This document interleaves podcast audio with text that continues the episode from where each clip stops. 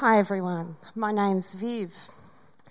My story begins on a Friday night last December. I remember it quite vividly.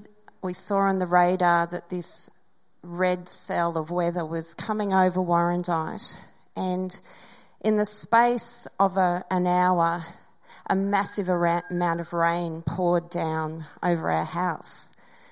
And when that happens, we're always a little bit concerned because we live on a very steep hill. And sure enough, the rain was so bucketing down that it poured down our hill and into our downstairs area of our house, flooding some areas. And those areas just happened to be wardrobes. And one of the areas was what we call lovingly the TARDIS. It's an area under our stairs and it may look small, but it can pack away a great amount of stuff. And so a lot of the things in there got wet. Adding to the tragedy was the fact that I couldn't deal with it straight away. We had to very quickly go on holidays, and so lurking in the back of my mind was what might be festering in the TARDIS. So in early January, I started to pull things out.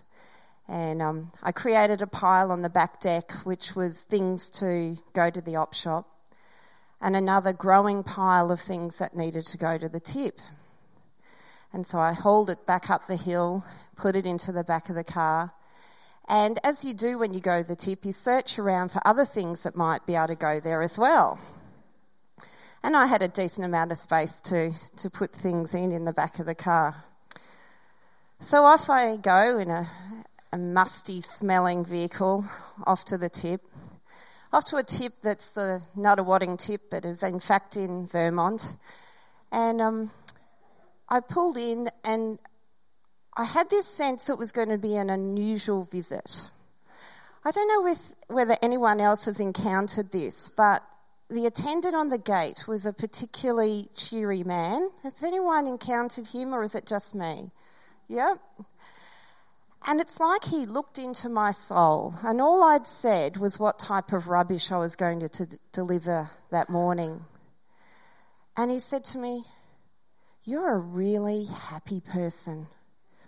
You must just have a great life. And I was so stunned by his assessment of me. I didn't really know how to respond. I thought, I've only told you what type of rubbish I'm delivering. And anyway, that sort of set the scene. And I hadn't been to that particular tip before, and I asked him how you navigated the procedures. And so I pulled the car in and backed it in. And I'm confronted with this scene of this massive pit. And there's all these cars backed in and people throwing things into this pit.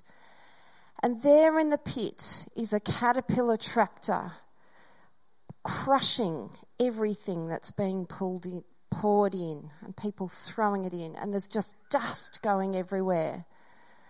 For me, that was just a, a strange moment of realization how much we accumulate and how much we throw out and the reminder of just the futility, I guess, of some of the stuff that we have. And I started to pull my stuff, my junk, into the pit. But as I'm doing so and I'm looking at the objects that I'm throwing in there, I was struck by the moment of realization when every single one of those items I'd purchased was so carefully thought about at the time that I threw out a hat that I'd bought in Canada that was warm and I'd pushed my twins around in the stroller in the winter in the snow wearing that hat. And then a wicker chair got thrown in, and that was my grandparents' wicker chair that was beyond repair. And I imagined the conversations that had been held by the people sitting on the veranda in that wicker chair, only then to be crushed by this caterpillar. Do you get the sense of that profound experience that I was having? And I looked over to the couple who were merrily throwing their objects out and the husband pulls out, Oh, remember this Dr. Hook CD? We love this CD. And they were reminiscing over things as well.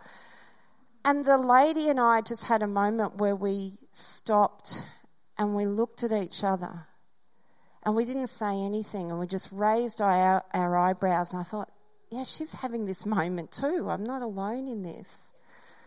So all the objects got thrown in, all got crushed. And I got back in my car and I just had this profound sense that God had something to say in the midst of it. And I said, God, what is it? What is it that you are showing me? And I had to queue in the um, length of cars and trailers because people needed their their trailers weighed, and I had time to stop. And then it started to come. God revealed the moment of truth for me. And He said, You store up things, you store up emotional baggage. You store it up, and then there's just no space for me to speak. And you needed a flood to come in and clear that baggage away. Where do you do that with me? Where do you store things up, the voices in your head? You know, the things metaphorically that you've spent so much time thinking about, and then there's no space for me to speak into it. And I'm reminded where the scripture says, Who can add a day to their life through the worry? And I probably haven't added anything to the worry except being not in a place where I can hear God. So I heard God in that moment as I queued to get out of the tip. And do I still store things up? I probably do. But I always remember that experience. And I think there's been a lot more times in the last six months where I've had that space to listen and hear his voice. The irony, of course, is when you drive out of the tip at Nunawading, immediately at the lights is Knox Storage. And that wasn't lost on me either. So it was just the bookend to an amazing morning. Thanks for letting me share my story.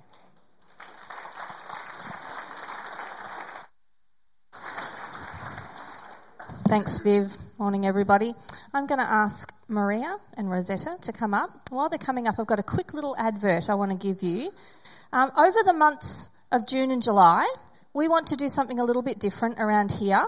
Off the back of our relationship series, we want to encourage you to hang out with each other. So we've got this idea where we want to share tables. And you might have a table that you would like to share with somebody, or you might like to go to somebody's table and share. So we've got this thing called Tables to Share.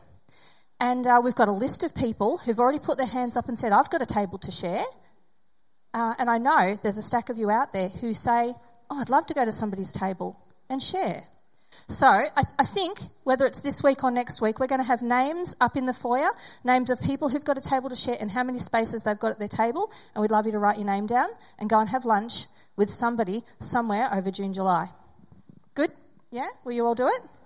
Excellent. Maria. Everybody, this is Maria Nemec. Now, Maria, you've been on a bit of a roller coaster over the last little while. You've you have. It's been a real roller coaster. You've got your family over here. Your family's come to support you and cheer you on as you share this morning. Absolutely. You've you've had a bit of a cancer scare, and you've had a few months of um, of some radiotherapy. Is that right? Yep. That's right. And it culminated in some pretty heavy duty, serious surgery. That's right. Uh, and during that time, uh, that's a story that I'm going to get Maria to come back at some stage and unpack because it's huge, and it's huge in terms of what God did in you in that space. But our topic today is declutter, and you've got a story to tell about something in relation to declutter that happened in I that have. roller coaster for you. Absolutely. Um, I had a few lovely ladies come over and help me declutter my life, my house. It started off with my house.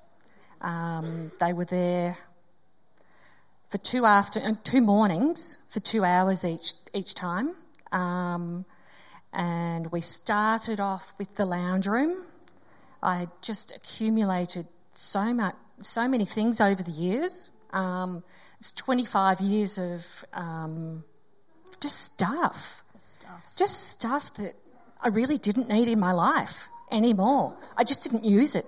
Um, God was telling me that I needed to get rid of it, but I just didn't have the energy. I didn't have the motivation.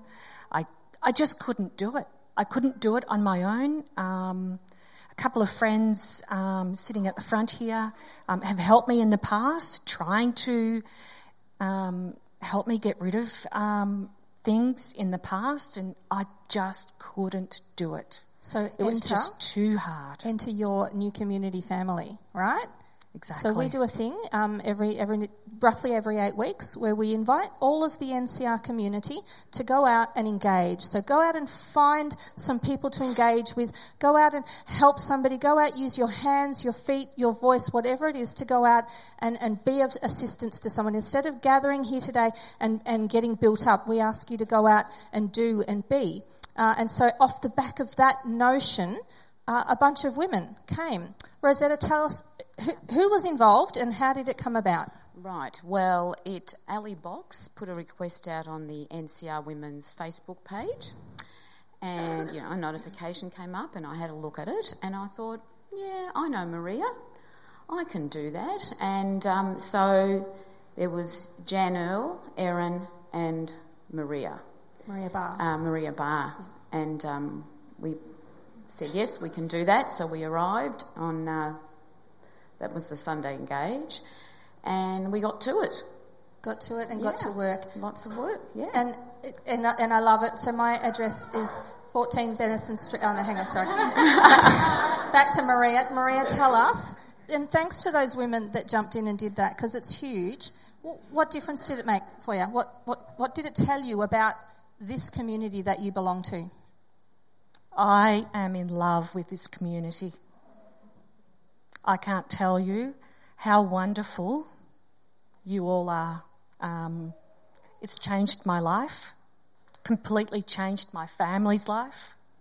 My husband is so proud of me that I have thrown out so much stuff. Noah's room is so much more organised because we have to be organised for his support. Um, the girls need to come in and find whatever Noah needs, and they can do that now. Um, the laundry has completely overhauled, hasn't it, Adrian?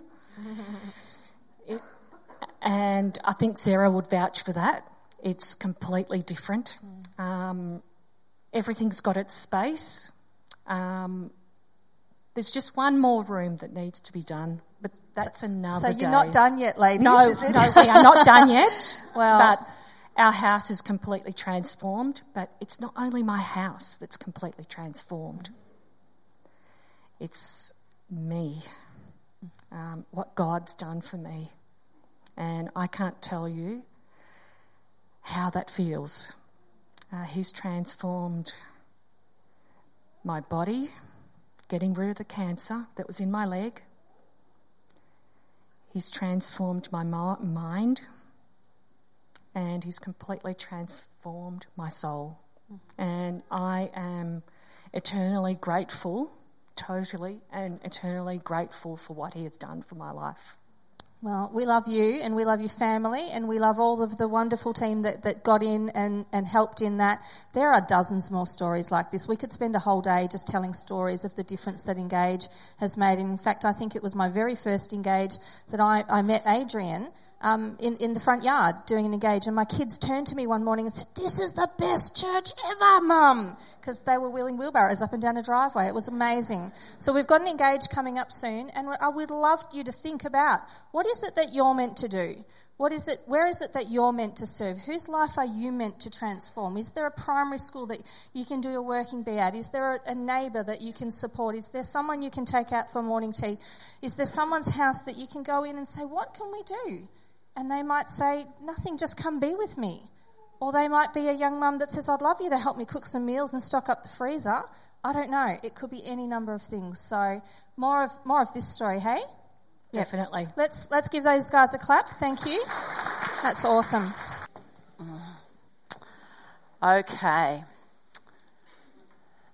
decluttering. Thanks, Jonah, for your great intro of life hacks because I didn't quite know what a life hack really was. I must be too old. A strategy or technique adopted in order to manage one's time and daily activities in a more efficient way. And today we're going to talk about declutter when there's too much stuff. Now, if anybody knows me, I am totally the wrong person to talk about this. When I told Norma and Trev, they laughed. And I did too. It was interesting because um, I had just, I do a Bible with Bron at the Heal Clinic, and I just spent some time looking at a particular passage that we were going to talk about in our Bible study. And it was that parable in, um, in Luke chapter 12 about the farmer who puts everything in the barn and it doesn't fit, so he pulls down the barn and builds a bigger barn and puts it in. And I felt convicted. And I went, I think I do a bit of that. I think I build bigger barns to put more stuff in. So my application of that was I'm going to start to declutter, but I'm just going to do one cupboard a week.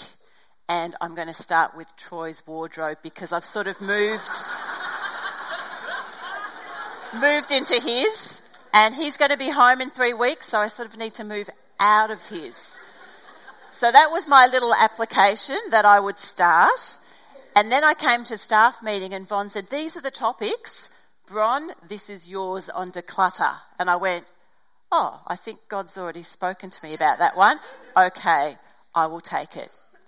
I am a clutterer. I like things. And you know when declutterers ask you that question, does it bring joy? Does it give life? I go, yes, it does. I like quirky little bits and pieces of things.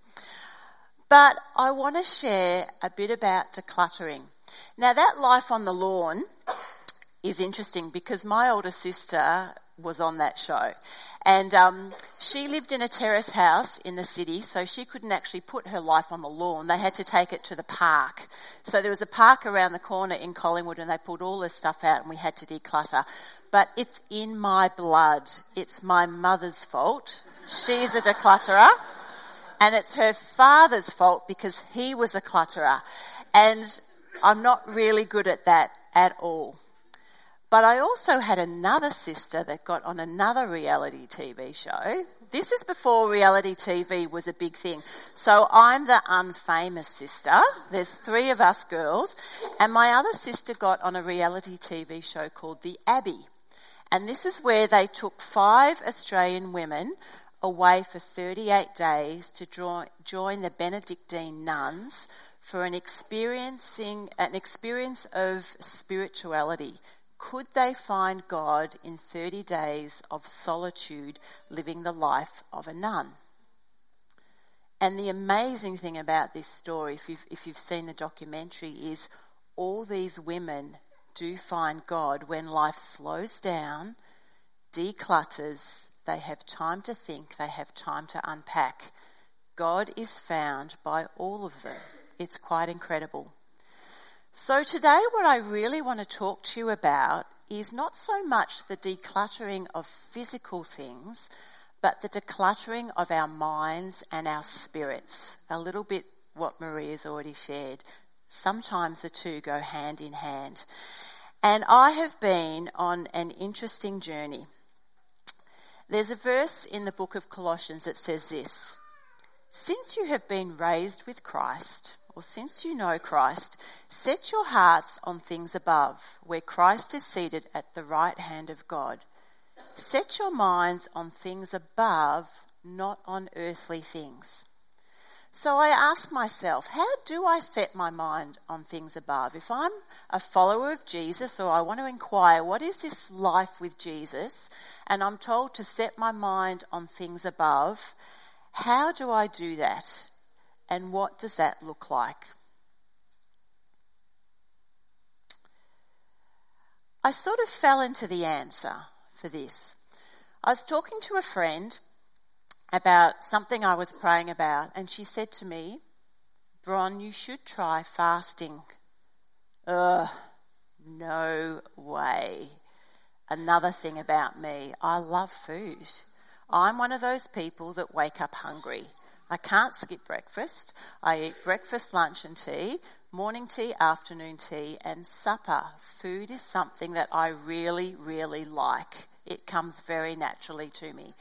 I have a theory that I exercise a lot so I can eat what I like. That is the mindset that runs through my head. So, confessions today. You're finding a bit out about me. And when this friend said to me, I have been fasting and praying over my family, it's amazing. Part of me went, Don't tell me. I don't want to know. And I reckon half of you are ready to leave already. You go, Don't open that can of worms. I don't really like the idea of fasting. So, this is what fasting actually is a deliberate abstinence from physical gratification, usually going without food, for a period of time to achieve a greater spiritual goal. My definition of fasting is that fasting declutters the mind and spirit so that we can hear from God. So, about 12 months ago, this is where I was at.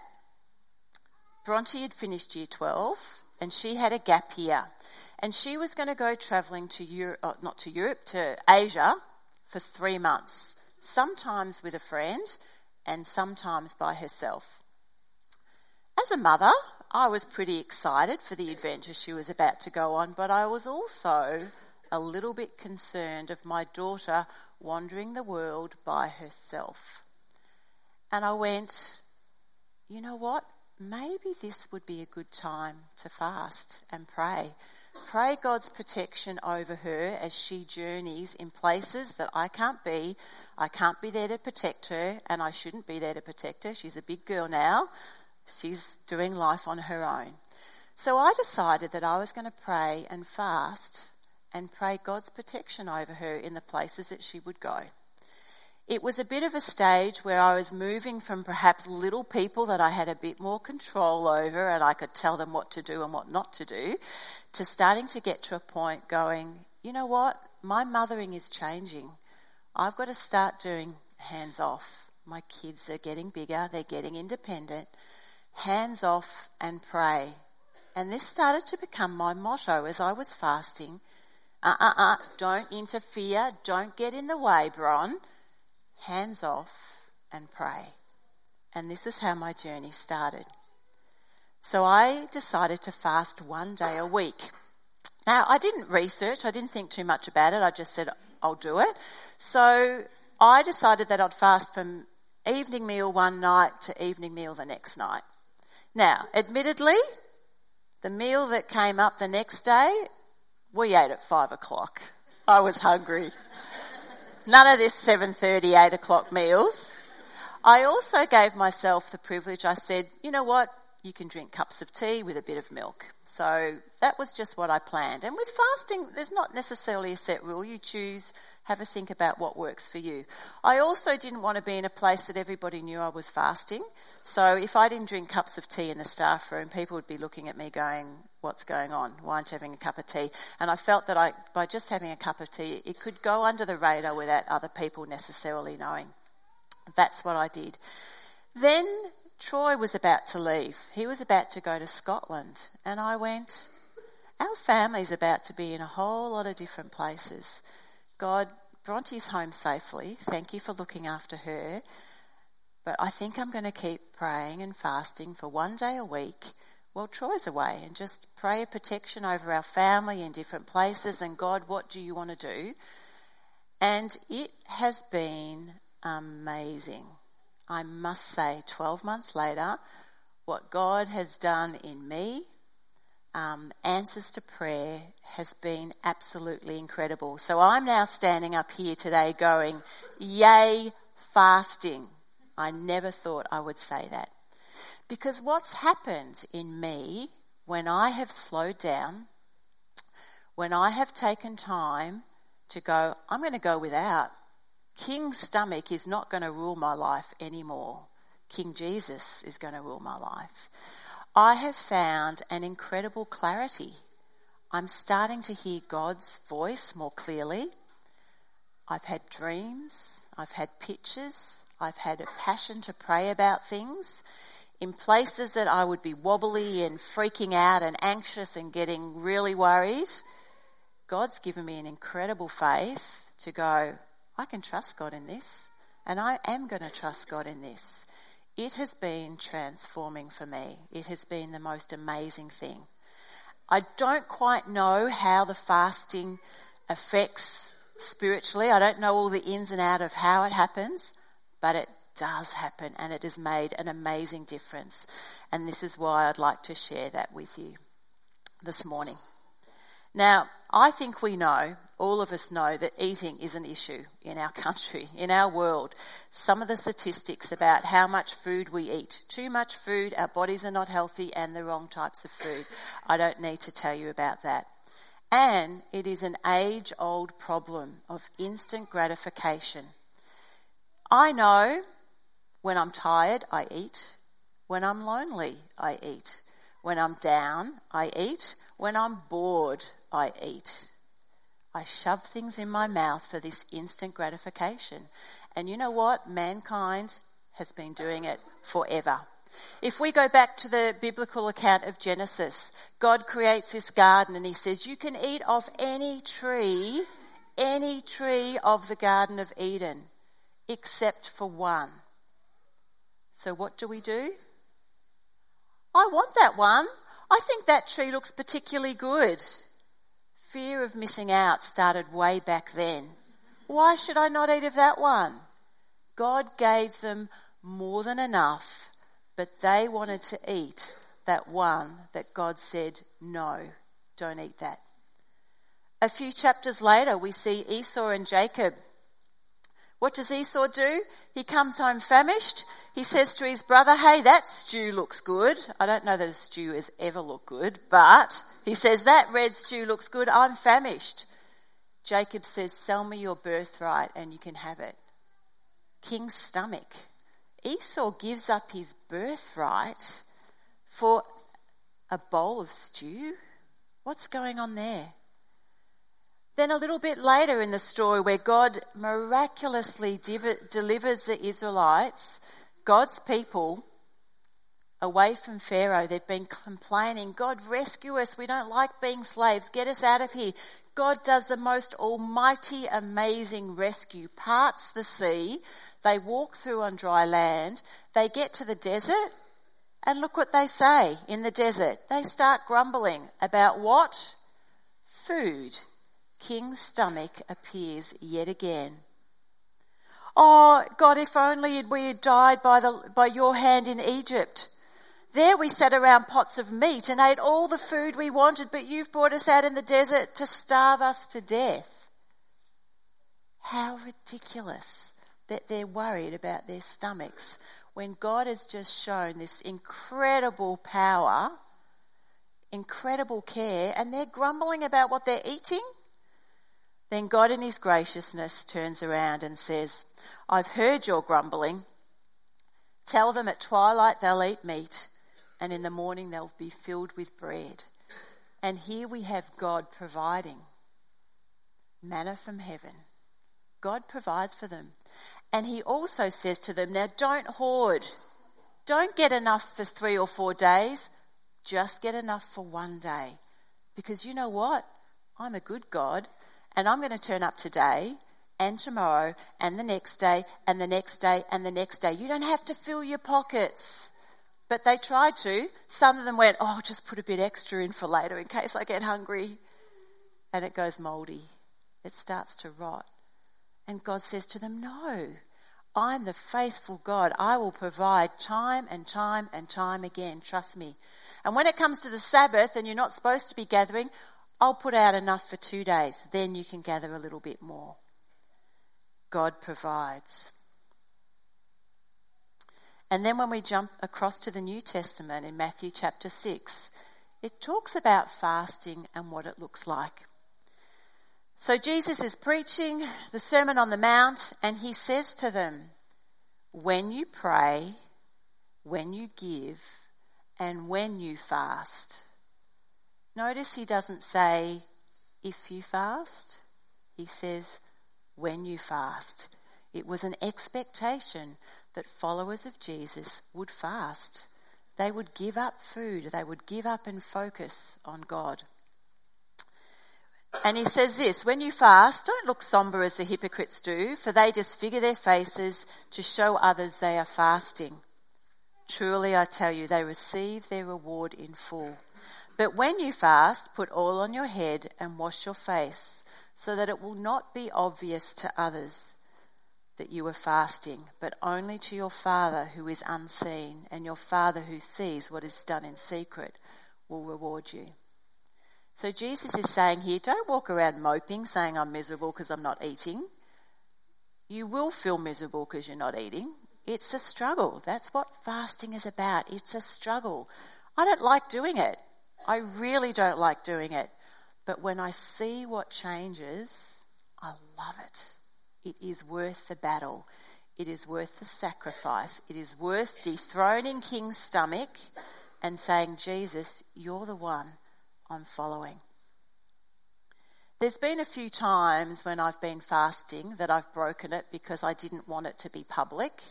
Or maybe somebody's gone out of their way and I pop in to visit them and they say, Hey, I've made a cake for afternoon tea. Sure, I want to eat the cake, but part of me also doesn't want to dishonour an effort that somebody's made. So it's not a tight, fast rule that can't be broken, and if I don't do it, God's not going to turn up there's a flexibility. It's about your heart attitude and the choice that you're making. So we don't want to become legalistic about it. But Jesus says, when you fast, I didn't realize that. Only recently I went, hmm, okay, when you fast. Now, a few things. Fasting is not to manipulate God and it's not a hunger strike. It's not going, God, you have to do this. We don't have control over how God works. It's not me battling with God.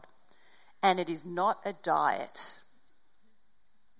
So if you go into this going, oh yeah, I wanted to lose a few pounds, I'll do it while I'm fasting, wrong attitude. Don't go there. And if you're somebody who's struggled with eating disorders or any of those issues, don't go there. This is not a good space to go. There's plenty of other places or ways that you can seek God. So be careful. Be careful. But fasting was something that was practiced by Jesus. It was practiced by the early church. They had set festivals and times that they did fast as a, as a whole group. And people often called on God in a crisis. We can look at Nehemiah, Daniel, and Esther, where things were bad and they stopped and they called upon God and said, God, we need you. It was almost like a desperate plea. God, help. And in Chronicles it says, the people came together and they said, God, we don't know what to do, but our eyes are on you. And that's the mindset of fasting is saying, God, I don't know what to do here, but I'm looking to you, the almighty, powerful God who is good, who cares. Help. That's what they were doing. Now, I don't know how many of you have seen the amazing movie um, by Christopher Nolan, Dunkirk. I was reading about it and I heard a bit of interesting information. If that battle was lost, it could have turned the tide of the whole world. And this film, I wish it did, but this film didn't show the day before that battle. You see, on May the 26th, 1940, King George called for a, nat- a national day of prayer and fasting. And this photo are the queues of people queuing up to get into Westminster Abbey the day before the battle. And apparently, the historians say, all the churches in the UK were lined up like this, where people were going, we're going to pray and we're going to fast that God intervenes. This is a real picture of the day before what happened. And if you've seen the movie, you will know that Churchill called on all the small fishing boats to go and rescue those soldiers because they were concerned they were going to lose a hundred and thousand, hundred thousands of men if they weren't rescued. So the fishing boats go off to rescue. It's also said that a violent storm grounded the German Air Force along the entire French coast. so that Air Force could not go and attack as they had planned. So these little fishing boats saved 338 British, British soldiers escaping the Nazis at Dunkirk. How incredible. And historians write, not just followers of Jesus, historians write, an eerie calm settled over the entire English Channel that made it possible for small boats to cross and rescue soldiers. So all these little fishing boats could go over. Now, this is no coincidence, and no one at that time called it the Battle of Dunkirk. Everybody called it the miracle of Dunkirk. I can't, I can't help but wonder are there things that we should be fasting and praying for? Are there things that we should be stopping and saying, Almighty God, we don't know what to do, but our eyes are on you? Are there situations in your personal life, in your family, in people you care about that you need to have your eyes up and looking to God and saying, God, we don't know what to do, but our eyes are on you. And I wonder what might happen in our community if we prayed and fasted and we fervently went, I want more of God. I don't want King's stomach to reign. I want more of God to reign. And maybe you're somebody who's going, fasting, I don't even know if God exists. Don't take me onto the fasting journey. Maybe you're someone who goes, I just want to see God turn up. I want to see if God's real or not. God, would you show up in my life? This week's life hack is fasting. By fasting, we can set our minds on things above. We can set, set our eyes to Jesus rather, down on the, rather than down on the things that clutter our lives. I'd just like to end with this promise in Jeremiah 29, an amazing verse.